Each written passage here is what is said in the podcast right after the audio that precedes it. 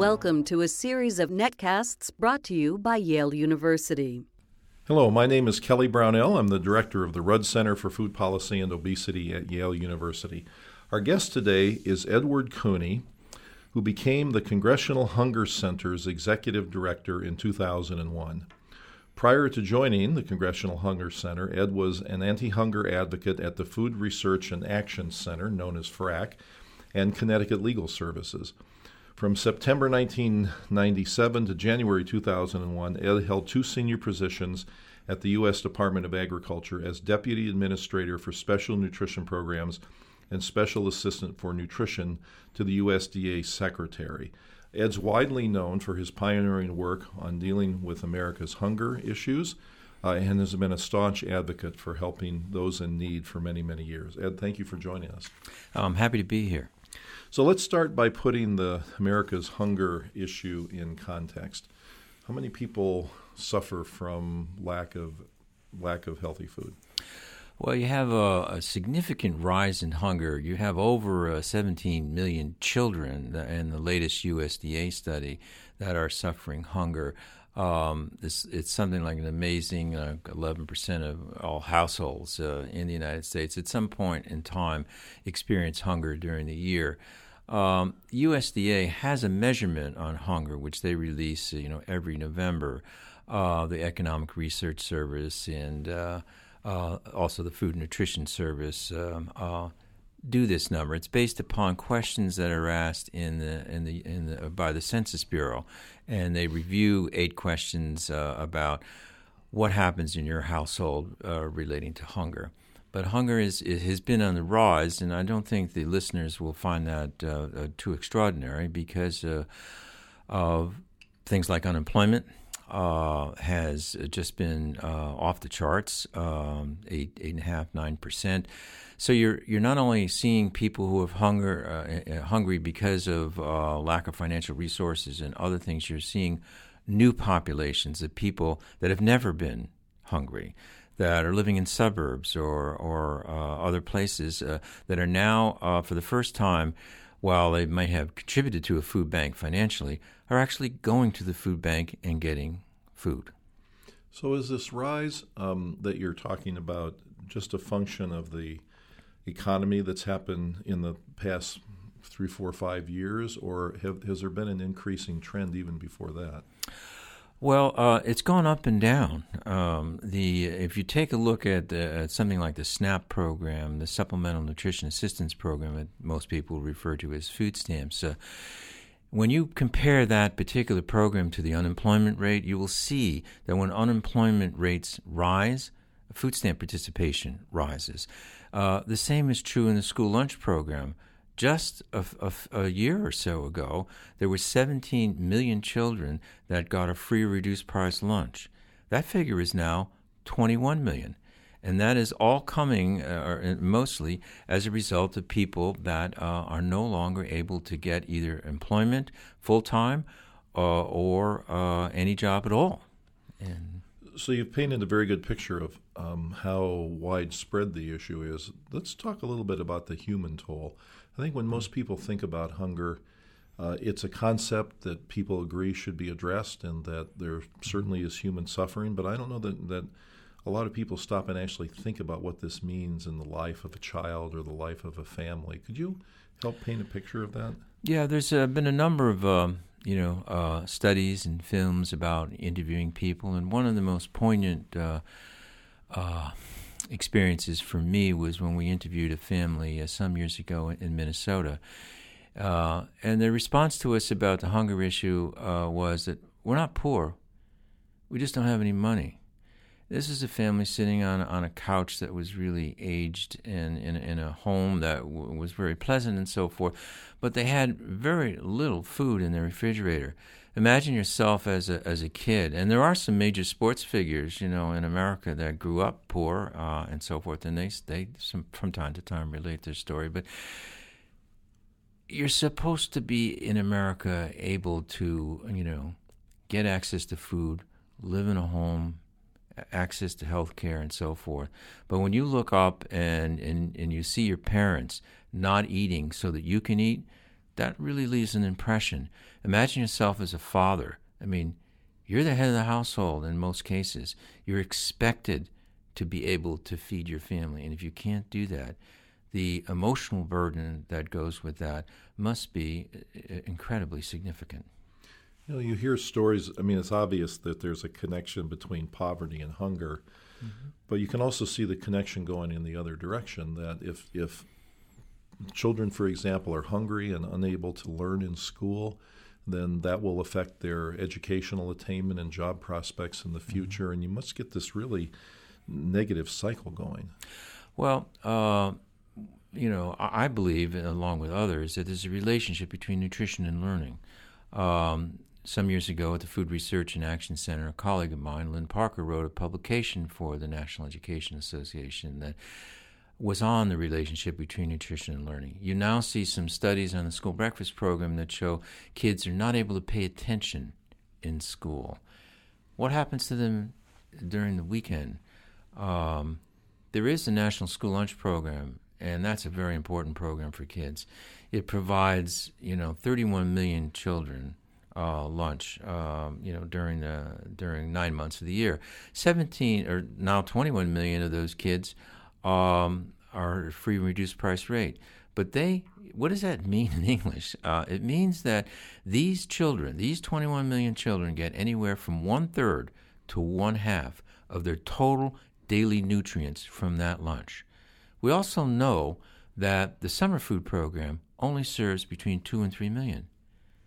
So, what happens to those other 18 million kids during the summer?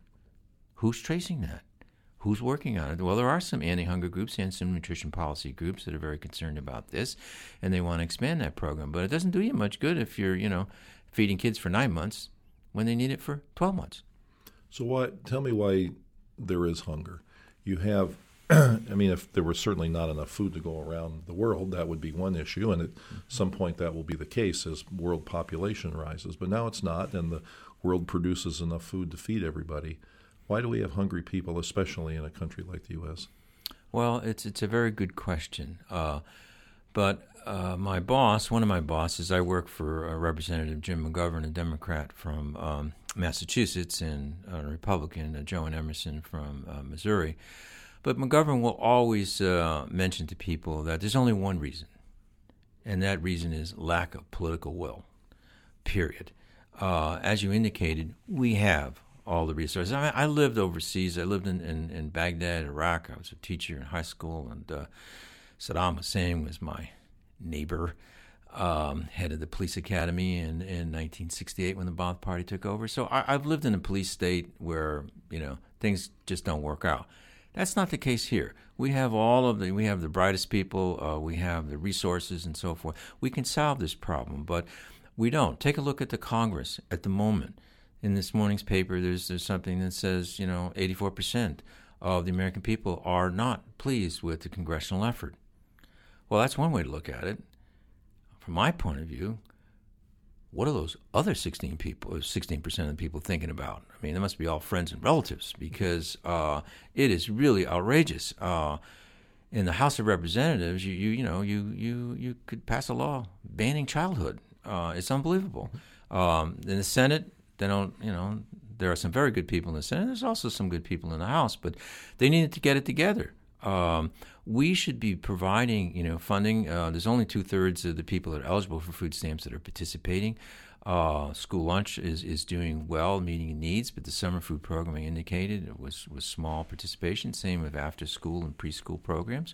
These programs are in place, and we think that the way to address uh, hunger and issues like childhood obesity is to increase the participation rates in federally sponsored nutrition programs and improve the quality of the foods that are available through those programs. Well, when you point to the, the lack of political will, is that just a consequence of the population not being interested enough in the topic and therefore not giving the mandate to their legislators? Is it some flaw in what the legislators are doing? Well, take a look at history. Uh, you had people like Bob Dole Majority Leader of the United States Senate. He joined with George McGovern to, to do uh, incredible things. Prior to 1970, there were no national standards. on uh, free and reduced price meals. So if you were a child reporting to a school and you had a new hat that day, the principal said what might say to you, "Well, you don't really need a, a lunch today." Uh, you know, there's a, our daily bread was a, a, book by Jean Fairfax from the NAACP uh, Legal Defense Fund. Uh, she noted that you know uh, when this program got started, and you know in the 40s and, and you know uh, and so forth, 46, um, some schools had a, a family plan, and the family plan was that if you had four kids, two kids would eat one week, and then two other kids would eat the next week. Oh my gosh! When Dole and McGovern went out and, and, and visited schools, you know, across the country, and they saw kids standing in the back of the room, and and, and they asked them, uh, "Well, why aren't you eating?" They said, "We don't have enough money." They said, "Well, no, no, you don't understand. The meals are free." But said, "No, no, our eligibility." standards are local and the principal decides. We don't have the money, we don't eat. So they, you know, people like that. And you have people like Dick Lugar, you know, and Bob Casey, Sherrod Brown, you know, uh, Pat Roberts. Uh, you know, those are all people. Bob Dole, Roy Blunt. You know, they can they can work these things out on the Senate side. But on the House side, you have you have 87 members of the House that belong to something called the Tea Party or the Decaffeinated Coffee Party, whatever that is, uh, and they don't answer uh, uh, to the rest of the Congress on compromise. There is to be no compromise. They were sent here by God um, uh, to uh, lower the budget. Uh, and um, I guess God spoke directly to him. But, you know, until the American people decide that we need leaders, people who are like the Doles and the McGoverns and, and the Dick Lugars and, and the Dick Durbins of the world, uh, this will not change. We do have people like uh, uh, Jim McGovern and uh, and Jo Ann Emerson, bipartisan leadership in the House. They run the House caucus. They do what they can, um, but it's uh, it's very difficult to um, um, do anything in Washington, which we describe as uh, as an area of nine square miles surrounded by reality. if you, um, I hate to laugh because I mean we're talking about such a serious issue, but if you um, could write a script for what you'd like to see government to do, what what would it be? I know you talked about getting greater participation in existing programs. Are there other things as well? Oh, sure. I mean, uh, we worked a little bit. Uh, we being uh, the heads of the major anti-hunger organizations, and and certainly some of the uh, nutrition and health groups as well, with uh, candidate Obama uh, when he was running we're a bipartisan organization, but uh, and so we supply information to anybody who's running for president, and we do that uh, uh, on a regular basis. But he asked us for help on how would you end it? What would you do? So we came up with a platform, and, and uh, he made a statement that he would end childhood hunger by 2015. So um, we asked them to do two things when he came in. We were all part of, uh, you know, the Center for Science and the Public Interest, the Food Research and Action Center, Center on Budget Policy Priorities, and Feeding America and all those groups, the American Dietetic Association, we're all part of uh, giving advice to the transition team. We asked them to, uh, the president, to include in his first budget an increase uh, in the SNAP program because he was interested in, in providing funds for programs that help people uh, and that had a stimulus effect. Well, it turns out that if you give money, and he did give $20 billion in new money to the SNAP program. So, what used to be called food stamps? We used to be called food stamps, and uh, it boosted uh, monthly income for, for people, and they spend it on higher purchase of higher quality food. We also asked them to do a, a, a revamped child nutrition bill in 2010. Well, he did both of those things along with help from all of these groups and, and elected members. They finally got through it. I'm not a big fan of how they financed the child nutrition bill, but uh, there were some very important provisions in it. Okay. Well, it sounds like there's there's certainly um, a story that can be written about a good outcome here that we can we really could eliminate hunger as a society if we have the political will to do it. And you have groups like yours that are working so hard toward that end. So. God bless you, and thank you for doing all you've done on this, and thank you for joining us today. Thank you. Our guest today was Ed Cooney, Edward Cooney, who is the executive director of the Congressional Hunger Center and has done a tremendous amount of work on the hunger issue over the years and one of the most forward thinkers in this area. Please visit our website, www.yaleruddcenter.org, where you'll find a variety of resources on food policy, including a free email newsletter that gets dispatched monthly and a list of the other podcasts for the excellent guests who have visited so far. Thank you.